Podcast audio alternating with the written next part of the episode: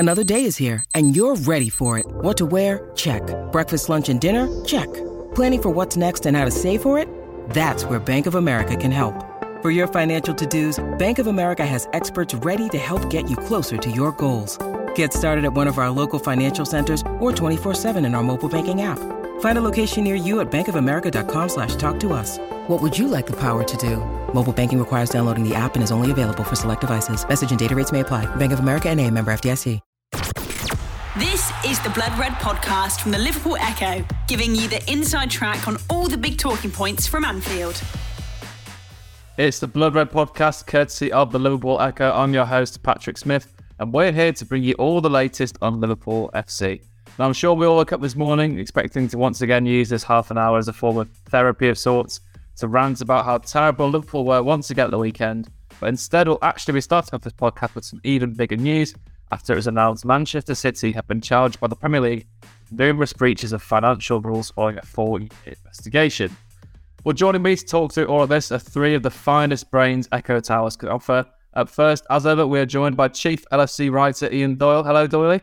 Hello. How are you doing? I'm good, thank you. I'm good. We've also got Echo LFC correspondent Paul Gorst. Gorsty, I'm sure, much like Doyley, you're glad to see the back of the M6 for the time being.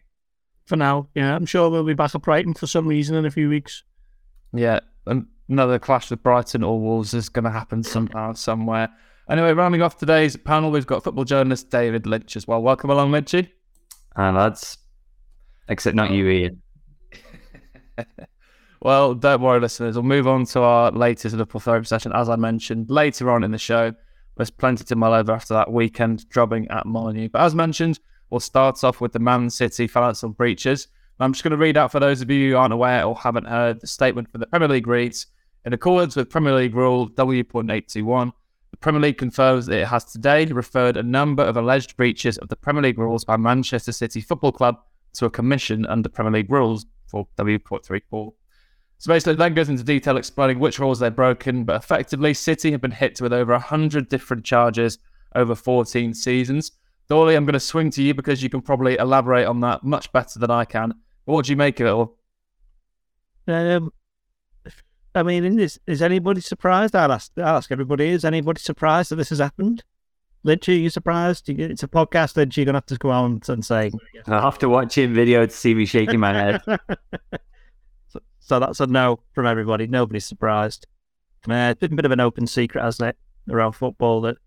Something, well, actually, it doesn't have to even be an open secret. They've been in an investigation for 4 years. So, so everybody knew that this something like this could come and happen. I don't think anybody was quite surprised with the amount of charges that have been brought against City. But I think a lot of them are down to do with the individual rulings of the Premier League, the Premier League handbook or the rules that they have.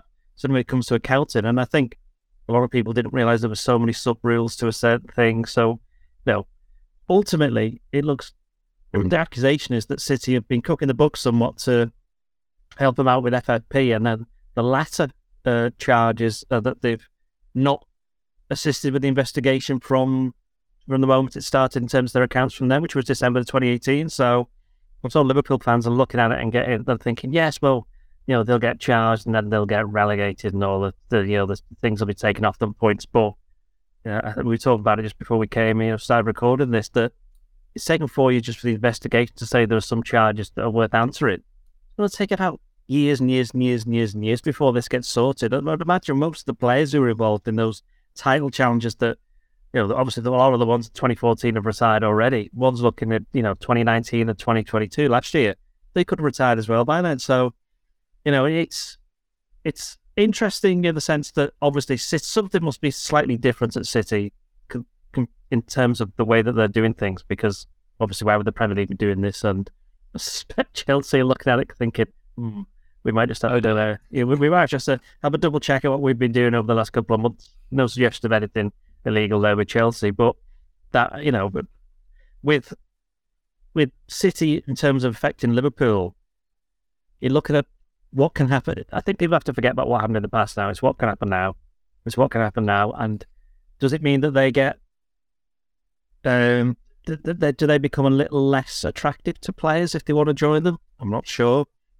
No one knows exactly when they're going to come up with some kind of ruling on this. So I just think it'll be business as usual for City. they'll still, you know, be creating the greatest revenue in the world somehow, with their commercial department, somehow with all these sponsorship deals. Somehow, some of these companies even exist. So, you know, but don't want to be put a downer on. I know a lot of Liverpool fans have got excited about this. Say, yeah, we knew this was going to happen. It says, yeah, well, great, but what's happening now? I can't see anything happening for a very long time. Yeah, I mean, that's the thing. What is the extent of the punishment going to be? I mean, I'm sure we've all seen so many tweets this morning suggesting, you know, from the not very extreme to the very extreme circumstances for City. I mean, Gorsty, what's your take on it all? I mean, there's some big punishments on offer potentially, but I think Doyley's right in the sense that it could be, you know, a decade before these are in place. Yeah, I mean, in terms of punishments, it would only be speculating, wouldn't we? Because with it being Manchester City for a start, is not something that we've covered particularly extensively, is it? We've obviously just kind of taken it from a Liverpool angle and how, you know, kind of affects Liverpool in terms of them being rivals on the pitch, not so much this season, but certainly over the recent years. So you can only really speculate about punishments. I think, you know, if you did do retrospective points deductions and it turns out Liverpool have suddenly got 3 Premier League titles on top of the ones that they've already got, you know, is that something to celebrate? I think probably not. I think it is make a lot of fans feel hollow and cold inside, really. I think, you know, if you talk about punishments, they can't really come up with a financial one for Manchester City because it's pretty much futile, isn't it, given that the money that the City have. You know, any kind of fine wouldn't have to be paid in accordance with financial fair play or anything like that because it's nothing to do with transfers or anything, is it? So, you know, they could name the price and City would pay it in a heartbeat to move on. So it'd have to be sporting sanctions. Now, ultimately that, essentially, you know, would have to be point deduction, you'd imagine, for, you know, future seasons. Well, I agree with Doyle. I think it will take a while before we get to the bottom of the what any punishment might be, may or may not be. So maybe it's a case of starting one particular Premier League season, 10 points, you know, minus 10 points or whatever. Certainly don't see a prospect where they decide to take off points for, you know, certain seasons that they were guilty of being improper with the finances, shall we say.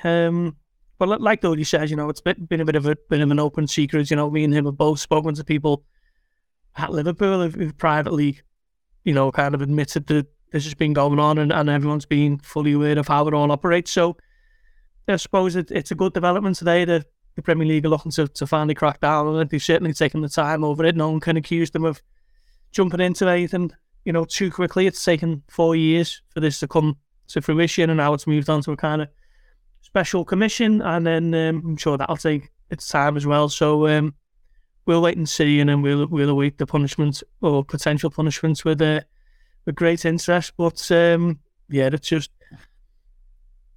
I suppose the only thing you can say is it's kind of another destabilising thing for City to worry about this season, isn't it? You know, I think they're suffering a few similar problems to Liverpool, albeit not on as great a scale. They look like they need to refresh and rebuild a little bit here and there. You know, Liverpool's, you know, job on that score is massive, isn't it? But they're 5 points behind Arsenal. Arsenal have got a game in hand and they've just lost their 4th game of the season. So there are some issues there to look at on the face of it. And then obviously with this chundering on the background, I think there are plenty of things to be worried about at the Etihad at the moment. But, you know, they've got their own house to deal with, haven't they? And there are more than a few issues there as well. The Blood Red Podcast from the Liverpool Echo. When you need mealtime inspiration, it's worth shopping Kroger, where you'll find over 30,000 mouthwatering choices that excite your inner foodie. And no matter what tasty choice you make, you'll enjoy our everyday low prices, plus extra ways to save, like digital coupons worth over $600 each week. You can also save up to $1 off per gallon at the pump with fuel points. More savings and more inspiring flavors make shopping Kroger worth it every time. Kroger, fresh for everyone. Fuel restrictions apply. Yeah, I mean, if only the Liverpool side of last year were playing like that this season, I mean, they'd be a shoo-in for the titles, surely. They're really frustrating. But I mean, Lynch, I'll get your take on all this as well. I mean, according to Times journalist Martin Ziegler, at the Premier League rules, City can't appeal this sanction, which, you know, they obviously had the UEFA investigation and charges previously, which they appealed, and the appeal was successful. So we know they can't do that. Do you think anything will actually come of this, or do you think, as Gorst mentioned, they'll get off lightly with a fine? And then also, I mean, Gorst mentioned there Liverpool potentially could have missed out on 3 titles. I mean, is there any point in having them awarded? Like, do you think it's worth bothering with that in a sense? Yeah, well, I think the whole situation is just completely depressing for as a starting point. But I think the inability to go to court of arbitration for sport is interesting, because I think that would be one route where you know City will go down that route. And I think the whole idea of in situations like this is, you know, the way they've operated legally in the past is we've seen it's just to try and drag it out for as long as possible, fight it as much as you can in the courts and see how, and then if you can push it and try and get off. But I think the lads have said themselves, and it's sort of been an open secret, you know, and we've got to be very careful with how we word this, because at the moment, obviously, it's just allegations. But I hate the idea that we all have to sit here and be in on the facade that Manchester City should be rightfully top of the Deloitte League at the moment. It's frankly ludicrous. Real Madrid are not just Real Madrid, the biggest club possibly in the world in world football, but they are the Spanish and European champions, and they took less revenue than Manchester City last season. That is just fascinating to me. And when we all got to accept that that's how it is.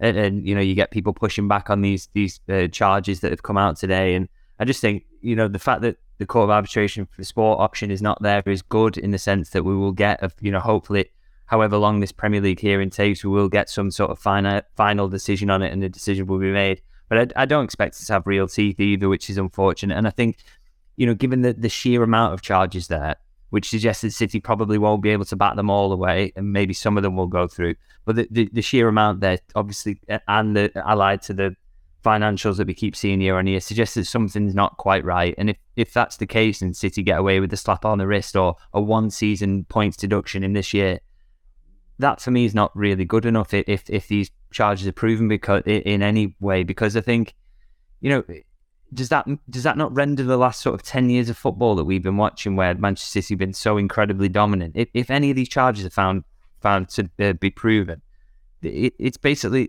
all of those seasons have been completely pointless. Everything we've written, I mean, that's mostly pointless anyway, but I mean, everything we've written and said, and every fan experience in that time, it's not just from a Liverpool's perspective in terms of title charges. I'm thinking Watford getting to the FA Cup final and being beaten by Manchester City, Stoke City doing the same, Sunderland were beaten by them in the League Cup final. If any of these charges are proven, and there's been some financial skullduggery going on around those, if the punishment is just a fine or a minor points deduction, or even a one-season worth of relegation, which will impact City, but I mean, they'll be straight back up, won't they? And it'll be like nothing ever happened again.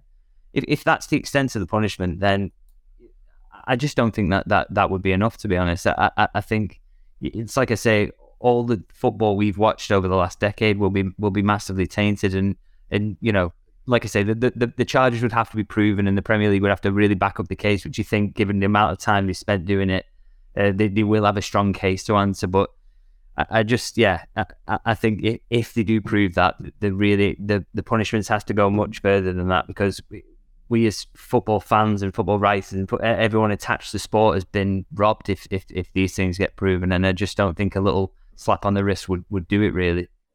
I don't think they'll all be tainted. Because if you're a team that's beaten City at that time, you can go, wow, we beat them. And if it's proven, they were cheated. So, you know, that makes the wins all the better. So I can't just get rid of all of it. I know what you're saying, though. But it's heartbreaking for Liverpool, having that one title that they won against this side. An incredible achievement, if the allegations are proven. But the two that they could have won and would have been in front of fans, I mean, 13-14 in particular, would have been... you know, incredible, and Liverpool will never get to look back on that. And, you know, even if it gets awarded retrospectively, it still leave a bitter taste in the mouth. So it's, you know, you almost hope these charges don't get proven, but then it's, you know, it's so that you can sort of just put that to your back of your mind. But then, you know, if there is a case to answer, then you do want to see a full punishment meted out, because that's the only way we can sort of, you know, save football as a whole, really, is by ensuring there are actual adequate punishments for this sort of thing. So what do you reckon they should do? Well, if they are found guilty, what's on the table? If Gorst said there's no fine, basically, fines are pointless. So you're looking at transfer embargoes, but how for how long? 4 years, maybe? Something like that. So you look, it's not feasible to do that, though, is it? Because Chelsea had one for 2 years, a year, didn't they? But four years would be, you just wait and players will be retiring, and they shouldn't have done that with the, you know what I mean? It's like, so that's academy into action, wasn't it? They what? Sorry, they forced their academy into action. Well, but they've spent a fortune on the academy, haven't they? So it's almost like they've covered all the bases, isn't it? It would cause problems to the players who were contracted there, though, who want to leave and then probably aren't being allowed to leave, and it's some sort of, it's not really fair on them to trap them in that situation, is it? And the best punishments in those situations would be retrospectively handing out winners' medals to teams who were narrowly beaten in, say, the Premier League. That's never going to happen, though. It's never going to happen. I genuinely think that would be pointless. I think Liverpool fans who say, well, we should now be given the league in whatever year, and United fans, because they'd have won three as well. I just think it's pointless. Just it's gone now. Just get on with it. This is protecting. Should this kind of the fact that they've been charged, as Lynchy said so many times, suggests not going to be able to. It doesn't matter how much they get lawyered up, but we know how aggressive Manchester City can be with these things. Because they're not going to get away with all of them. I suspect something will happen, but it's protecting the future clubs and the future teams, and in some cases, probably even protecting Manchester City for themselves further down the line. So it will be interesting to see what happens, but I think anybody who's talking about Liverpool being retrospectively given Premier League titles on this, that and the other, forget it. Yeah, get an open-top bust for the 13-14 side, as one tweet I saw suggested earlier. I mean, I'll keep this open with the sort of open discussion you just had there, because the last point on this is about Pep Guardiola. I mean, he's now with various bookmakers odds on to leave City at the end of the season. He's previously been quoted last year. I'll read out quickly. Well, they're accused of something. I asked them, obviously talking about the investigations. They explained that I believed them. I said to them, if you lie to me the day after I'm not here, I'll be out and I'll not be your friend anymore, because he's back in the club, etc. Now, I just think there's any chance that Pep will leave after this or at the end of the season, or 2 months, sensitive from this nonsense. Well, he said it, but obviously City are denying it, so they're not going to go to him. Oh, by the way, we did do it, you know what I mean? You know, I mean, if Pep just decides to go at the end of the season, it'll be because he just thinks, you know what, this entire thing has just become a massive hassle. I just want to crack on with, as Gorst said, rebuilding a team or getting it back up to where it used to be. I just don't want to deal with this. Because it's been, you know, if he walks tomorrow, I don't think City can complain too much, the amount of trophies they've won under him. So I don't really see that being too much of an issue. Do I expect it to walk at the end of the season because of this? Directly, no. But, you know, I don't cover Man City, don't know the ins and outs of what's going on there. I don't think none of us do. So, yeah, we're just like watching on from afar and thinking, as you said before, Pat, this is probably not the best season for Liverpool to go rubbish. Yeah, I think with Guardiola as well, though, if he wasn't convinced by the weight of evidence that UEFA had against Manchester City and the fact that the only reason they got off with that was because of it was the allegations being time barred. If that wasn't enough to make him walk, then I can't imagine he's going to do it now. Yeah, I agree. I can't see him kind of sticking to his way there and going. I think he'll hide behind the fact that City will protest their innocence, regardless of the amounts of charges thrown at them from various governing bodies. And I think he'll just go, oh, well, you know, we're protesting our innocence, so I'm staying. So I don't see that come to fruition. I know the odds have kind of tumbled on him leaving, but I just can't see it happening. Yeah. I think the Klopp Guardiola era is still going to go strong for the next couple of years, but we'll leave this Man City talk there. Obviously, it does affect Liverpool in some way. Everyone, make sure you keep across the Liverpool Echo site. Keep up to date with all the articles covering that. We'll bring you any news as soon as we have it. The Blood Red Podcast from the Liverpool Echo. Well, let's move on then to a bit of Wolves reaction. Doyle, I'll swing to you. I mean, have you got a little cabin in the stadium at Molineux? You've been there so many times, but it was a pretty dreadful trip this time compared to the last one, wasn't it, for you? Well, it was fairly straightforward driving because Gorsty drove us this time, so that was good. You know, his little debut drive there, taking us down to Wolverhampton. I thought he did quite well, so, you know, credit to Paul. Big debut. Gorst player rated 8. Solid, who did a good job. Yeah. It wasn't literally me debut driver. It wasn't them just pass me test. It's the first time you've been in the passenger seat, isn't it? Yeah. Anyway, the food was good. So that's nice. Was there a game on? I've just kind of wiped it from my mind. First 12 minutes, just awful. Just don't understand what was going on. No wonder Jürgen Klopp was saying afterwards, like, we just can't do that. Well, you can, because you did. But, you know, you're not supposed to be doing that. And you do wonder, what on earth were they thinking of before the game? It's like, right, let's go out and do this. It's like, even the kickoff, anybody who watches Liverpool regularly, and certainly anybody who follows me on Twitter will know that Liverpool's kickoff, if they're kicking off and they've got the ball, is play the ball back to the centre-back. Then it's it diagonally to the left winger to try and compete for a header. And they either get the ball back, goes out for a throw-in, or the other defence gets it and both teams reset.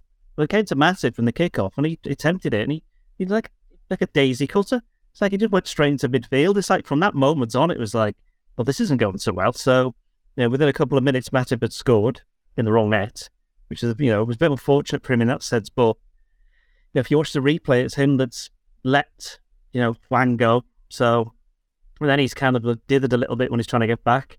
And then the second goal was just, well, that was just so many things wrong with it. A total lack of communication. And, you know, Craig Dawson, who, when he scored, I realised he was actually playing for Wolves. Didn't realise he'd joined them. So, you know, that was a bit of a surprise for me. And, yeah, Klopp was right. He said second half, even the, you know, the Wolves manager, particularly, said that Liverpool deserved probably something a bit more from the second half performance. But 3-0, couldn't really complain too much about it, could you? You know, no one's saying that Liverpool should have got any that game. And while it wasn't as bad as Brighton in terms of the overall performance, in terms of the results, the one thing about, I mean, I got a bit of an argument with a couple of Wolves fans on Twitter, obviously. They never do to my face. Basically, I said the Wolves just weren't very good. And I still don't think they are. They were in the relegation zone before the game. There's a reason why they're there. I don't think they'll go down because the three teams worse than them, but they're not a Wolves team that's as good as last year or a couple of years before that. So for Liverpool to go there, and a team who in 10 Premier League games at home this season had scored only 6, and they got a further 50% on top of that in 90 minutes against Liverpool. That shows you how bad defensively they've become. So there's no Van Dijk, no Canati. I know we can discuss things later on in the week in terms of why they line up against Everton, but would anybody be surprised if Nat Phillips gets a game? No one could argue with it, could they? So, you know, that's how, you know, things are for Liverpool at the moment, and it's, you know, it's difficult to pick out any positives, but as I say, Ghosty did well on the drive and the food was nice. Yeah, strong rating of 80 for Ghosty on the drive. That's probably the only important thing to take from the day, to the rest. But I mean, Ghosty, I'll come to you on this, because as Doyle says, Wolves have never, and especially this season, are not a side who score goals. I mean, 6 all season at home, scoring 3. While Liverpool's overall performance was maybe better than Brighton, I mean, defensively, I think it's the worst we've seen this season by some stretch. But these dreadful starts, I mean, every game within the first 5 minutes, Liverpool look almost dead on to concede. Why do you think that keeps happening? I don't know. And you know, greater football minds than mine that keep getting that question put to them. And Jürgen Klopp says he can't answer it either, to be fair. But Doyle's right, you know, that kind of waist-high clearance from Matip 3 seconds into the game kind of set the stall out. And before Wolves scored, I think they'd already had 3 shots. I can certainly think of 2. Sarabia had one just wide inside the box. And there was one from distance, possibly Neves, that Alisson palmed away, and maybe another one. And then, you know, you're there 2 minutes into the game, and Liverpool already started really poorly. Wolves on the front foot, and you kind of expecting the worst. And so it transpired. I thought Joel Matip was horrendous on the day, one of the worst I've ever seen him perform. And I don't like kind of digging out individuals when it's such a terrible collective effort, but he really was kind of, you know, bottom of a really bad bunch on the day. Just, you know, for the opening goal, he kind of starts to run towards Hwang, was it? And then delays it, and then tries to get there again, and because he hasn't covered that ground, because he stopped, it hits him and goes in off the back post for an own goal. And you know, Craig Dawson on his debut was allowed to smash one in with about 5 Liverpool players in the box, and then by then, you know, the game's already over. Liverpool 2-0 down after 12 minutes, and you're thinking that, you know, there's so kind of bereft of confidence and not clicking as an attacking force in the final third. You never had any confidence that Liverpool were ever going to get back into it. Did okay in the second half to an extent for 20-25 minutes, but were undone far too easily again with Traore's pace on the counter, and then Neves finishing off the attack, and to concede 3 goals for Wolves, who, as you say, they have been really shot shy all season. It sums up where the problems are, and let's face it, if you would have said at full time that one of those teams started today in the relegation zone, you definitely wouldn't have said Wolves. It was just one of those days, and Liverpool conceded 9 in the last 3 away games. They desperately need Virgil van Dijk back as soon as possible, and Canate to go with him. And then it's something to build on, isn't it? Then maybe you can start looking a little bit further forward and leave it in midfield. You get a little bit of stability in there. Jota, Diaz, maybe they're on the way back. But at the moment, you struggle to see how Liverpool are going to get out of this. They don't look like scoring the goal, then they'll win the game. And I wrote in the match verdict after the game that this is now the end of that once great Liverpool team that we all saw between 2018 and 2022. And it's going to have to be a significant rebuild. It's going to need significant investments, and Klopp is the right man to do that, but he's going to need huge backing, whenever the ownership situation looks like in the summer. Yeah, absolutely. I mean, much like yourself, Gorsley, I really hate to blame individual players, but I mean, that Liverpool back four defended as individuals at the weekend, and individually they all defended terribly. I mean, there's no unity, there's no synchronisation between the back four that's so important that we've become so used to on the Liverpool side. I mean, Van Dijk's obviously going to be a huge return, as he expected to return to full contact first team training this week. I mean, Lynchy, what's your take on this there? Because there's been so much talk about this midfield rebuild that Liverpool need in the summer. But do you think the defence could actually be the more important rebuild on recent showing?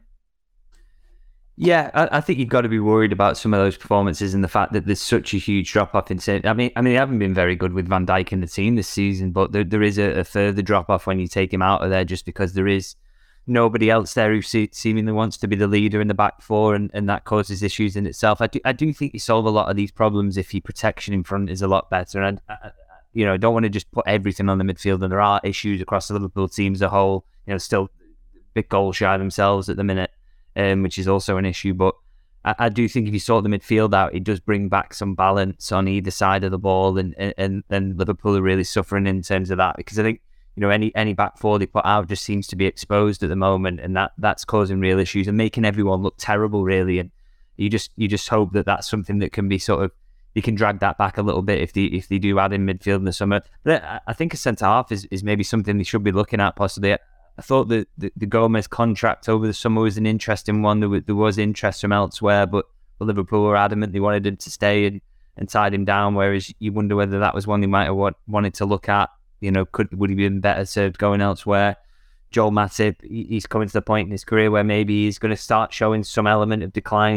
He's been massive for Liverpool. He has had his injury problems, but he's been a big player for them down the years. So, maybe that's something they look at. But I think a lot of it's dependent on whether they get interest in who they've got from outside. They'd have to move someone on, wouldn't they, to do anything at centre half? And you aren't hearing any rumours at the moment of anyone in for Matip or Gomez. So, maybe that's one they look at. But like I say, I think things would look a lot better if that back four was being protected better as a starting point, and then you could maybe more fairly judge what the centre halves are doing. So it'd be interesting to see what happens. The Blood Red Podcast from the Liverpool Echo. Doyle, we've spoken about the terrible midfield so many times. We've touched today on how bad the defence has been. But then an attack as well. I mean, it's a goal. Wem scored a goal against one of the sides in the bottom 3 at the time of the match. I mean, do you think it's the right thing playing Nunez on the left and Gakpo down the middle? I mean, because Liverpool didn't really ever look like scoring, did they?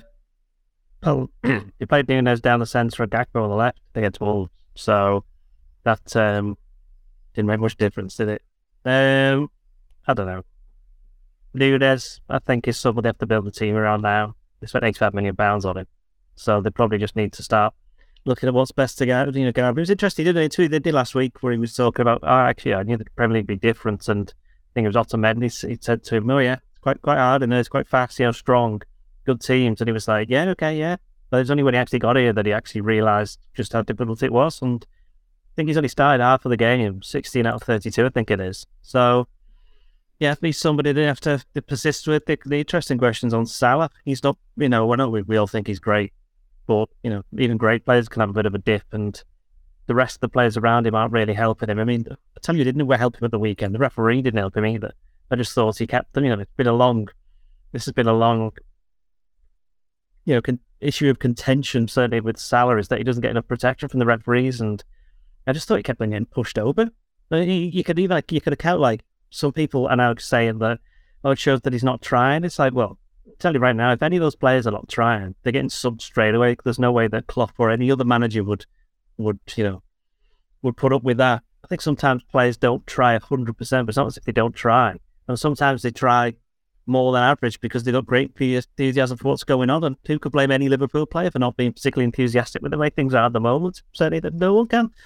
They haven't really got any confidence, apart from, Bajčetić is probably only one of them that does, and that's because he's probably thinking, well, if you'd asked me this time last year what I'd be doing, I didn't expect to be playing a couple of games of the Premier League, starting games for Liverpool. So, for him, it's all, brave new world and all that. But, I think Salah might benefit from being taken out of the team, if only because, I know we mentioned this last week, if only because, just give him a bit of a rest, to be honest. A rest from the scrutiny that he's under.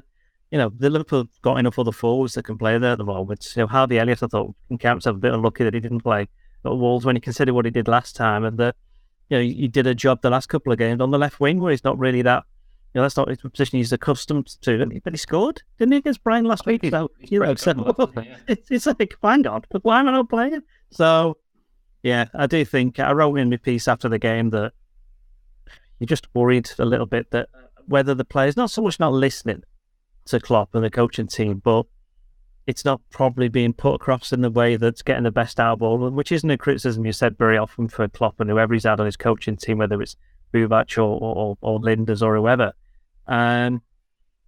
Whatever Liverpool are doing, and they keep on, as Gorsty wrote this piece the other week, that Klopp's always complained about, I'm not any time on the training ground. Well, they're not playing any midweek games at the moment. And they've got loads of time on the training ground. Some are getting worse. Certain games. Watched that weeks on, haven't they? Yeah, so I'm not... It's hard to put your finger on it. It's not just one thing, it's lots of things that we've said all the way through this podcast for weeks. But I don't think it's quite as bad as it's possibly being made out, in the sense that suddenly you can get half of the players back, and they will come back. These players are not going to retire just because they've got injured. Well, maybe half of Mellon wise, but you never know. But these players are going to come back. Some of them are going to play. They had three players starting against Wolves who, at the start of the season, never played in the Premier League before, in Nunez, Gakpo and Bajčetić. Now, that's not unusual in the sense that you'll have teams who bring in loads of players, and then they'll come in from abroad. Say Man City, players like that, they'll sign players. But Liverpool, historically under Klopp, have made a big play of signing players who played in the Premier League, which means they can come in straight away. Look at Wijnaldum, look at Mane, look at Van Dijk, Salah, he's another one.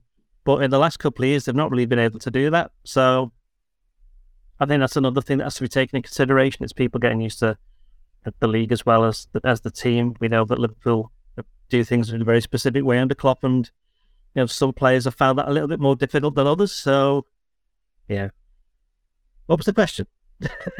Not scoring enough goals, and that's partly, as Lynch said, the midfield seems to now. It's caught between two steels, isn't it? Do they want to make it more solid for the defence, or do they want to improve the attack? And they can't seem to know which one to do. Against Wolves in the FA Cup, they clearly made the decision, we're going to stay back a bit, and they won. And they thought, we can't really do that again, or we've got a little bit more confidence, we'll go for it. But they never gave themselves a chance because they were 2-0 down after 12 minutes anyway, so we won't know how that would have panned out. So, difficult time, but as I said just then, probably not as bad as people are making out.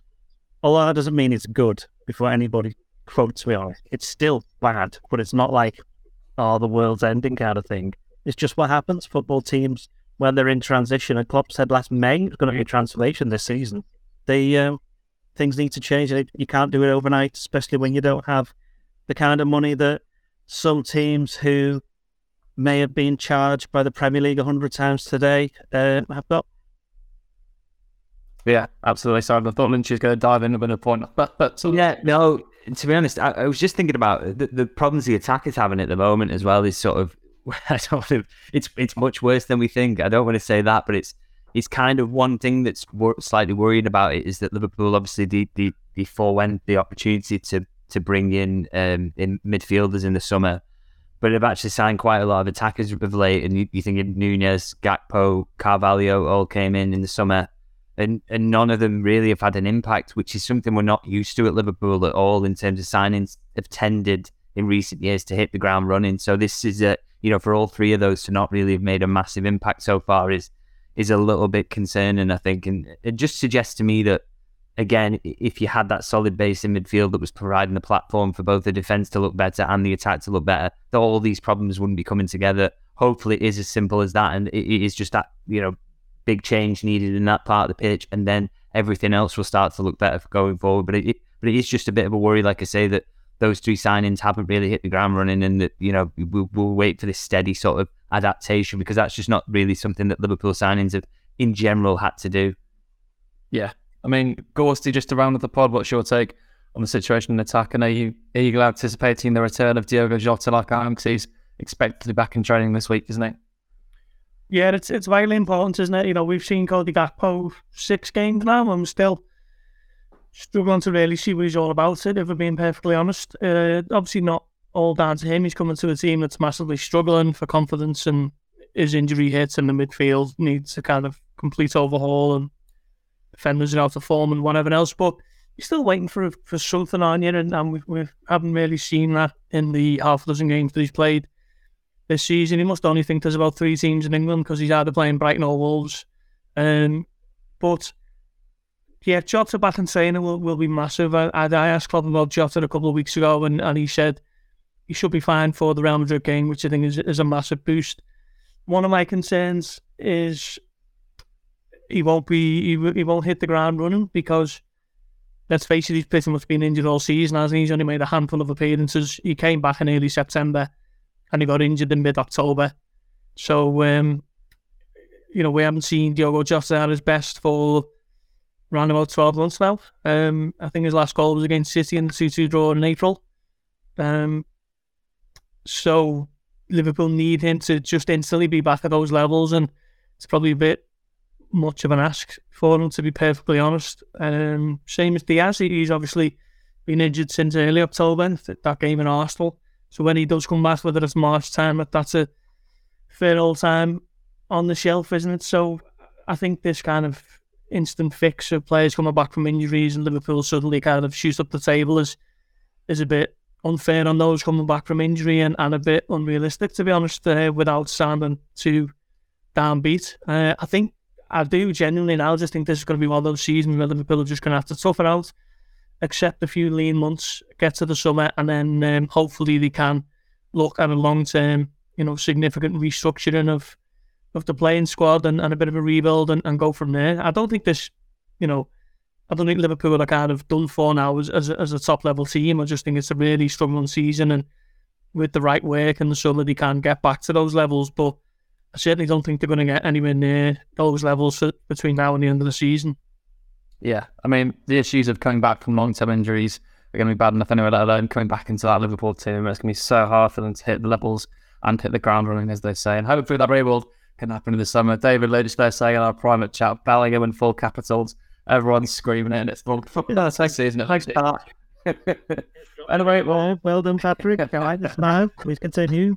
Yeah. As ever, though, we'll wrap the pod up there before I say anything that annoys any more of our Echo journalists. So thank you very much for listening and watching along. Everyone will be back again with the Blood Red podcast on Friday. But until then, it's goodbye for now. You've been listening to the Blood Red podcast from the Liverpool Echo.